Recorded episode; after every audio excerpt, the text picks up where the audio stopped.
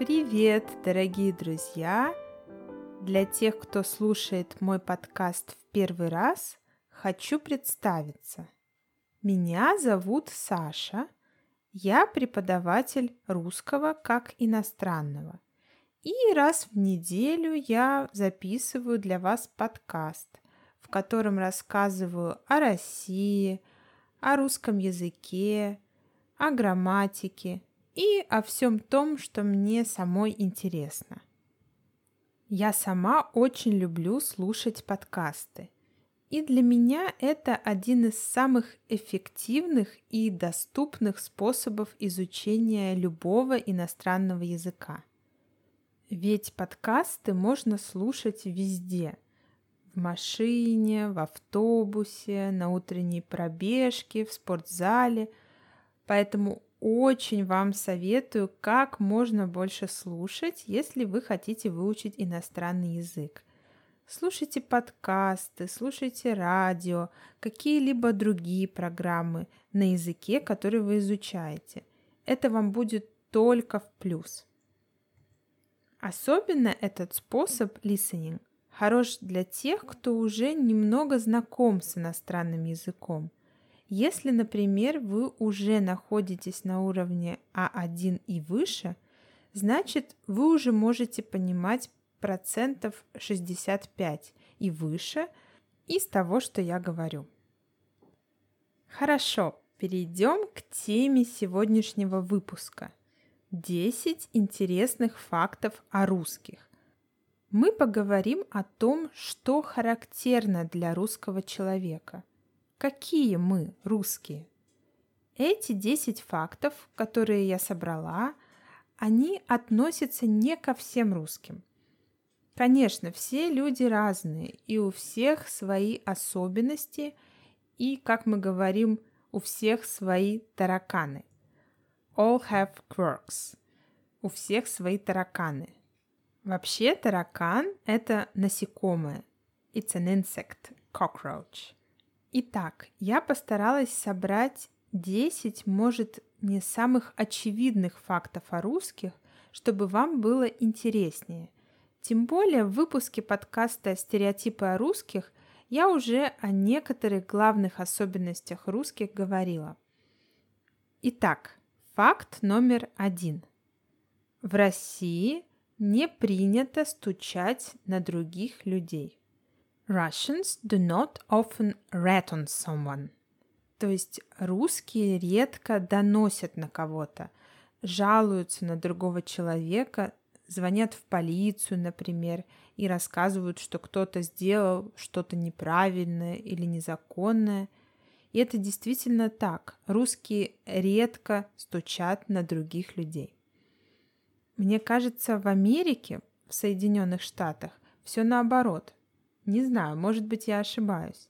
Но у нас в России ты можешь устроить вечеринку поздно вечером у себя в квартире с громкой музыкой, так что соседи не могут спать.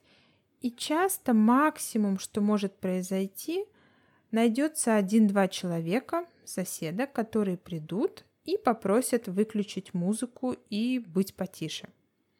Конечно, бывают исключения – есть люди, которые чуть что сразу вызывают полицию, но таких мало. Представьте, вы на парковке и видите, что на место для инвалидов, для людей с ограниченными возможностями, паркуется машина, на которой нет специального знака, что в машине инвалид. Этот человек паркуется на такое место и спокойно идет в магазин, например. Как вы думаете, много ли найдется людей, которые, увидев это, позвонят и пожалуются? Нет, точно нет, только не в России.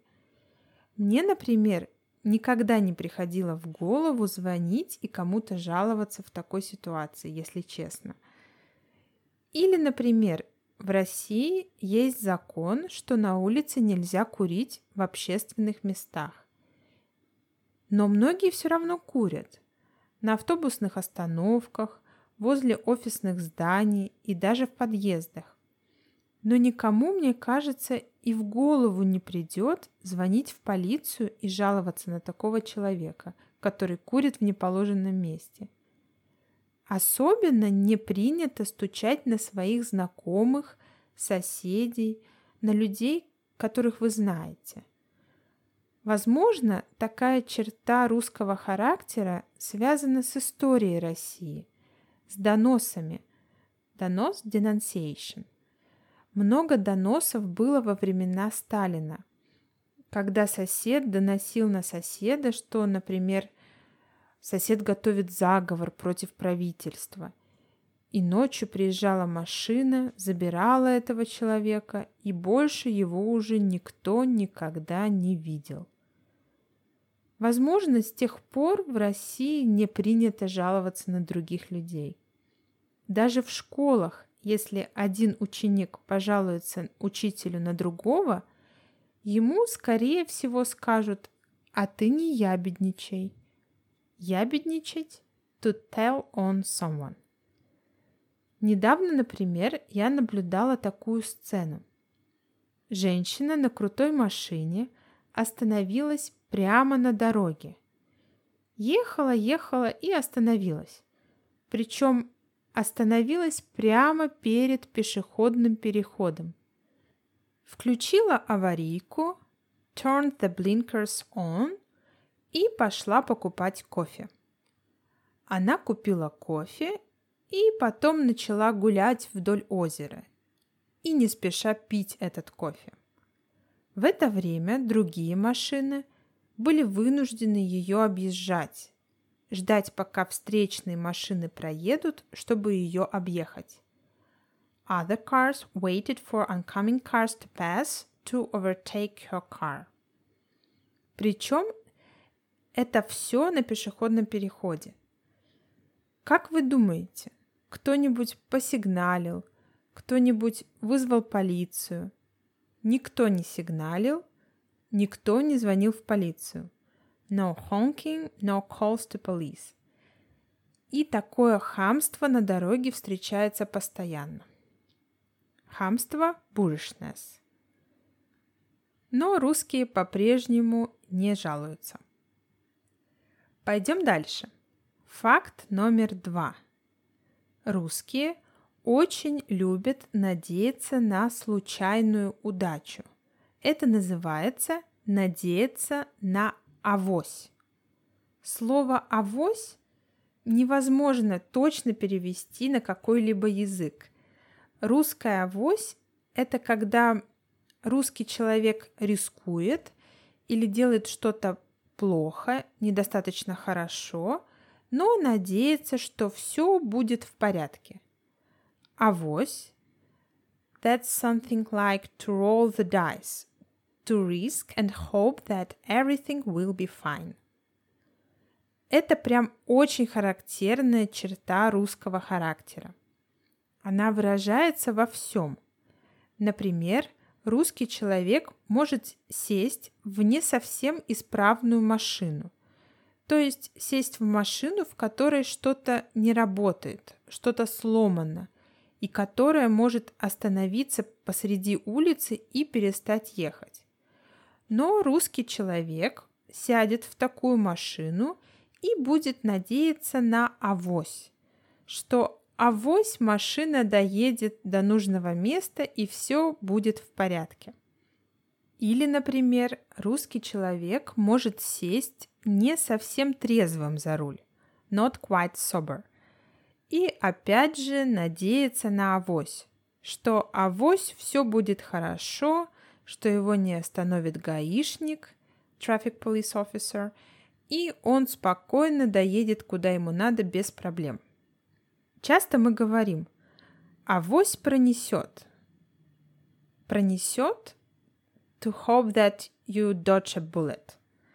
Авось прокатит to hope that it will hold up. Это очень характерная русская черта надеяться на авось. Поехали дальше. Факт третий.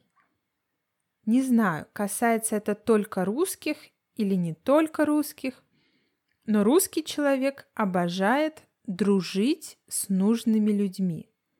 То есть дружить с теми людьми, которые могут быть полезны, могут помочь разрешить ту или иную проблему.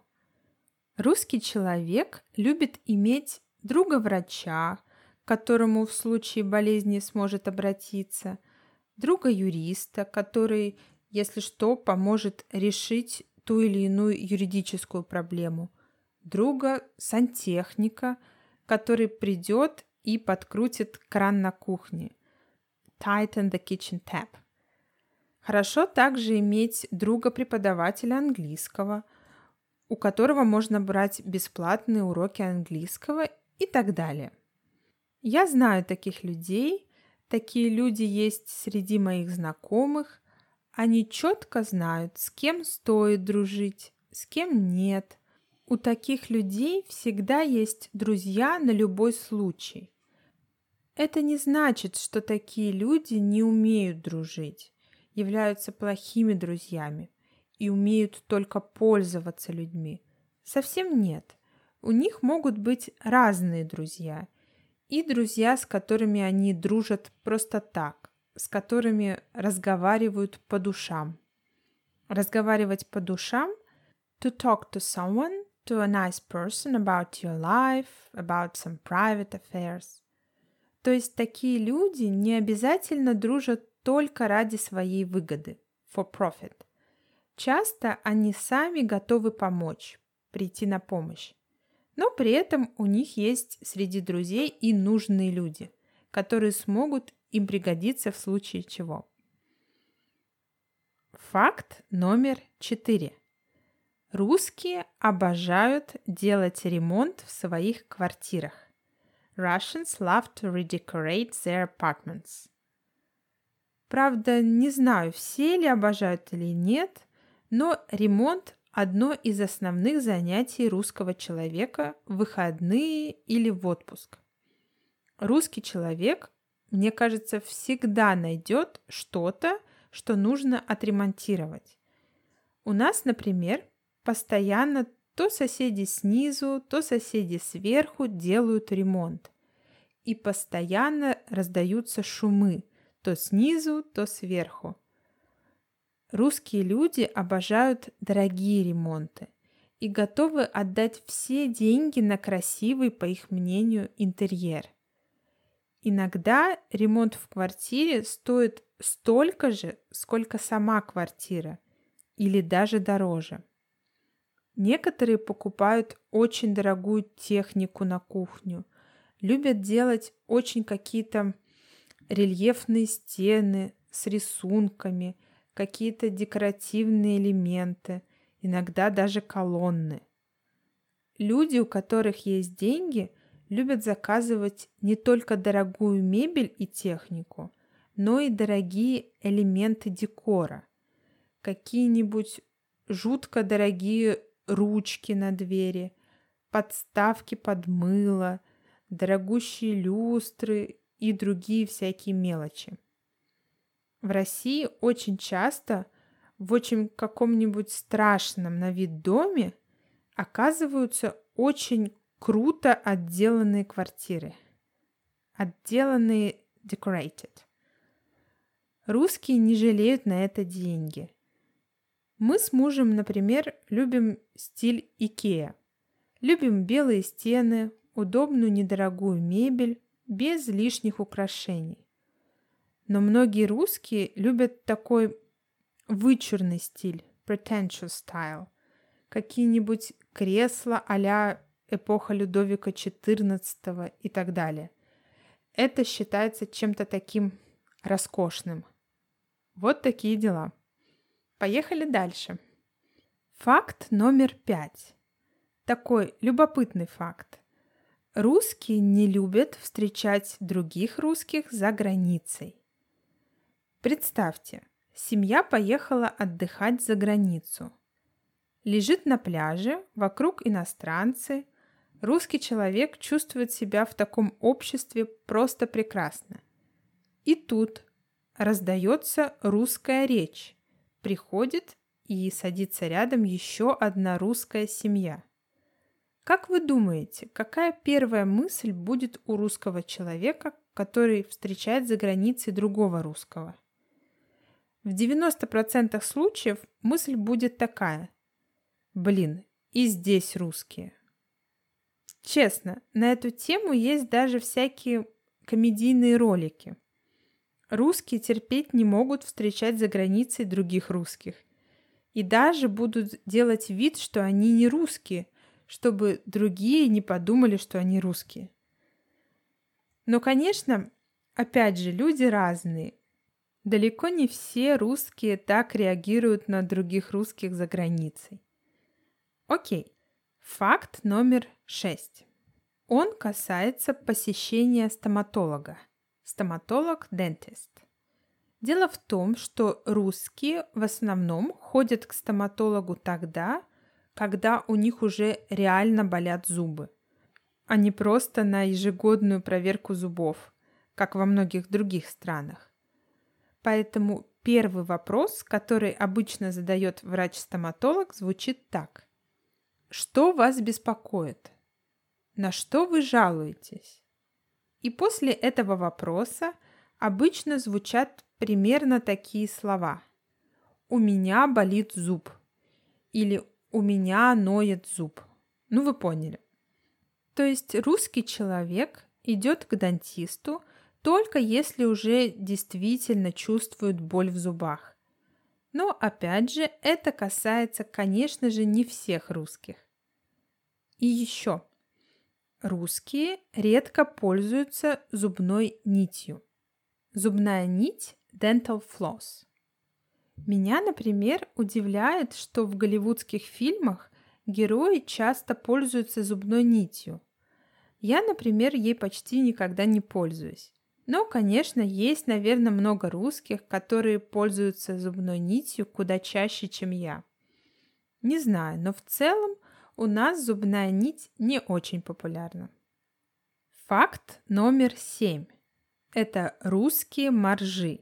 Вообще морж – это такое животное – walrus. Кого же называют моржами? Моржами называют людей, которые любят плавать в ледяной воде, в минусовую температуру, как правило. Таких людей называют моржами. Обычно это мужчины, но попадаются и женщины. Моржи утверждают, что такое купание в ледяной воде – очень полезно для здоровья и помогает избавиться и предотвратить многие болезни. Такие люди купаются в ледяной воде не только в крещение. Крещение – it's a holiday baptism of Jesus. Они купаются не только в крещение, но и чуть ли не каждый день.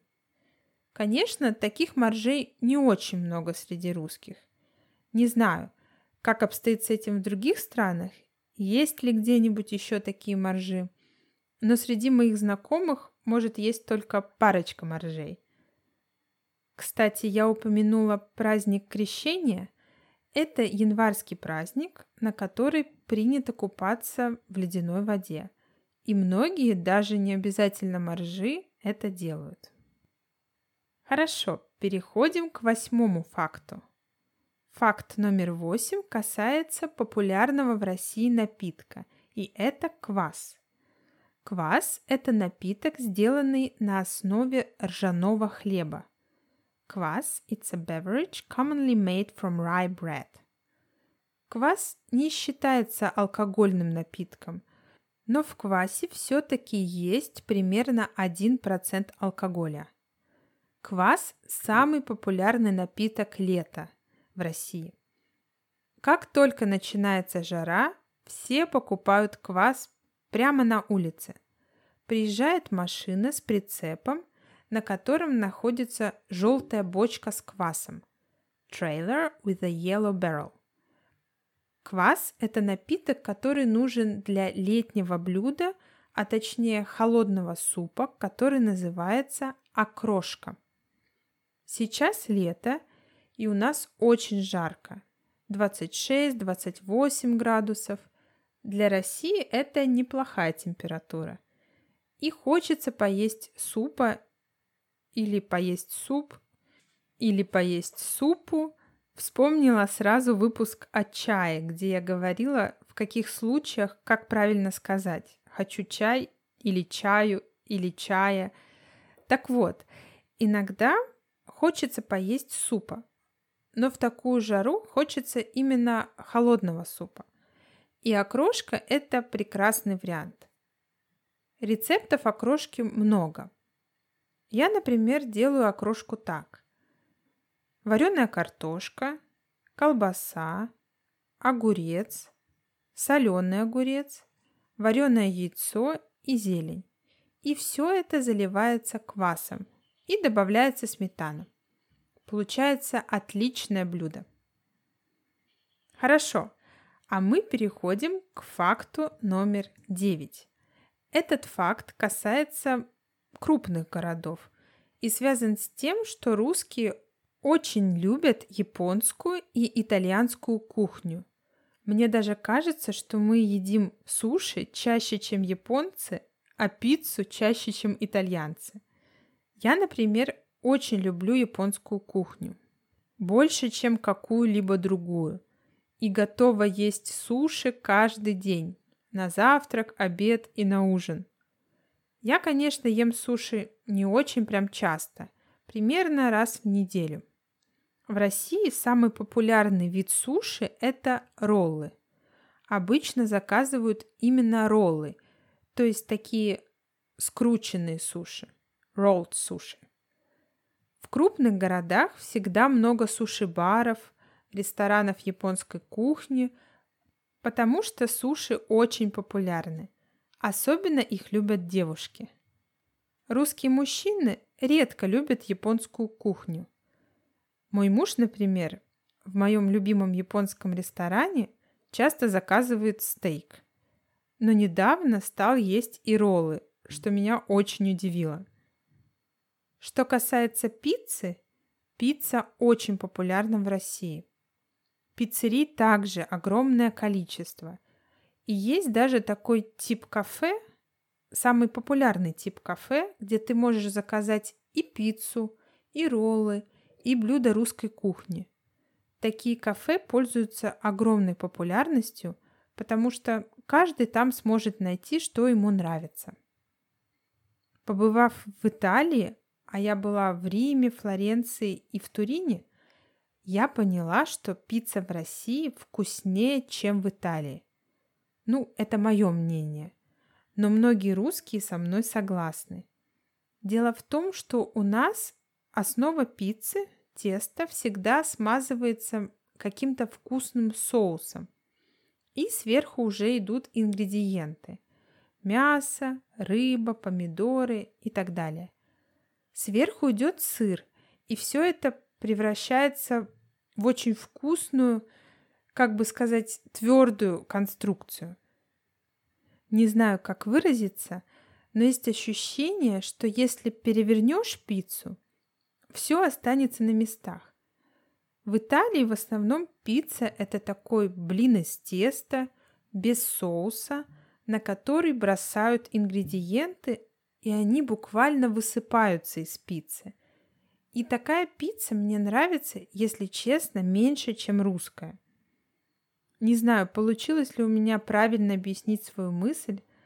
Вполне возможно, я просто ела в Италии пиццу не в тех местах, где она вкусная. Не знаю. Вот такие дела. И последний факт номер 10. Русские редко ходят к психологу или к психотерапевту. И это действительно так. Хотя в последнее время, особенно в Москве, все больше и больше людей стали обращаться за помощью к психологам. И многие даже делают это регулярно. Но если мы возьмем статистику, пусть даже не очень точную, то процент россиян, которые в сложных ситуациях обращаются за профессиональной помощью к психологам, очень маленький, меньше 10%. Я не нашла точных данных. Где-то пишут, что всего 1% россиян ходит к психологу, где-то больше. То есть данные неточные. но очевидно, что далеко не все русские обращаются за помощью к психологу. Например, я ни разу не ходила к психологу или к психотерапевту. Для меня это что-то такое, не знаю, не знаю, что должно случиться, чтобы я пошла к психологу. Мои друзья и знакомые, насколько мне известно, тоже не ходят к психологу и вообще никогда не ходили. Дело в том, что в России это не считается нормой. То есть это не считается нормальным, обычным посещать психолога. Особенно на регулярной основе. Регулярно. Если даже ты и пойдешь к психологу или к психотерапевту, вряд ли ты будешь всем об этом рассказывать. Опять же, все зависит от места, города, профессии. Мой муж, например, работает в сфере IT, и у них это нормально ходить к психологу. Многие русские айтишники ходят к психологу и спокойно рассказывают об этом другим. Но больший процент россиян, согласно данным, считает стыдным посещать психолога, что это стыдно, that it's a shame, что это как проявление слабости, weakness. Некоторые просто считают, что это дорого – что это им непосредством, то есть что у них нет на это денег, что посещение психолога это для богатых.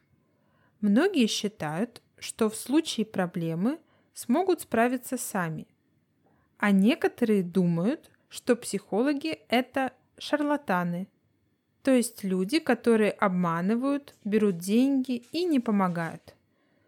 Вот как-то так. Ситуация, конечно, улучшается. Все больше и больше людей обращаются к профессиональной помощи. Но большинство россиян пока считают, что это не нужно, что это лишняя трата денег. Такие дела. Ну что, опять получился длинный подкаст. Благодарю всех, кто дослушал до конца. Надеюсь, что было не очень скучно – Хочу отдельно поблагодарить тех, кто поддерживает меня на Патреоне. Всем большое спасибо.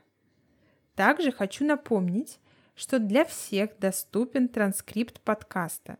Если вы что-то не поняли, если хотите слушать и читать текст одновременно, что супер полезно, вы можете это сделать, пройдя по ссылке в описании выпуска. На сегодня это все. Спасибо за внимание. Пока-пока.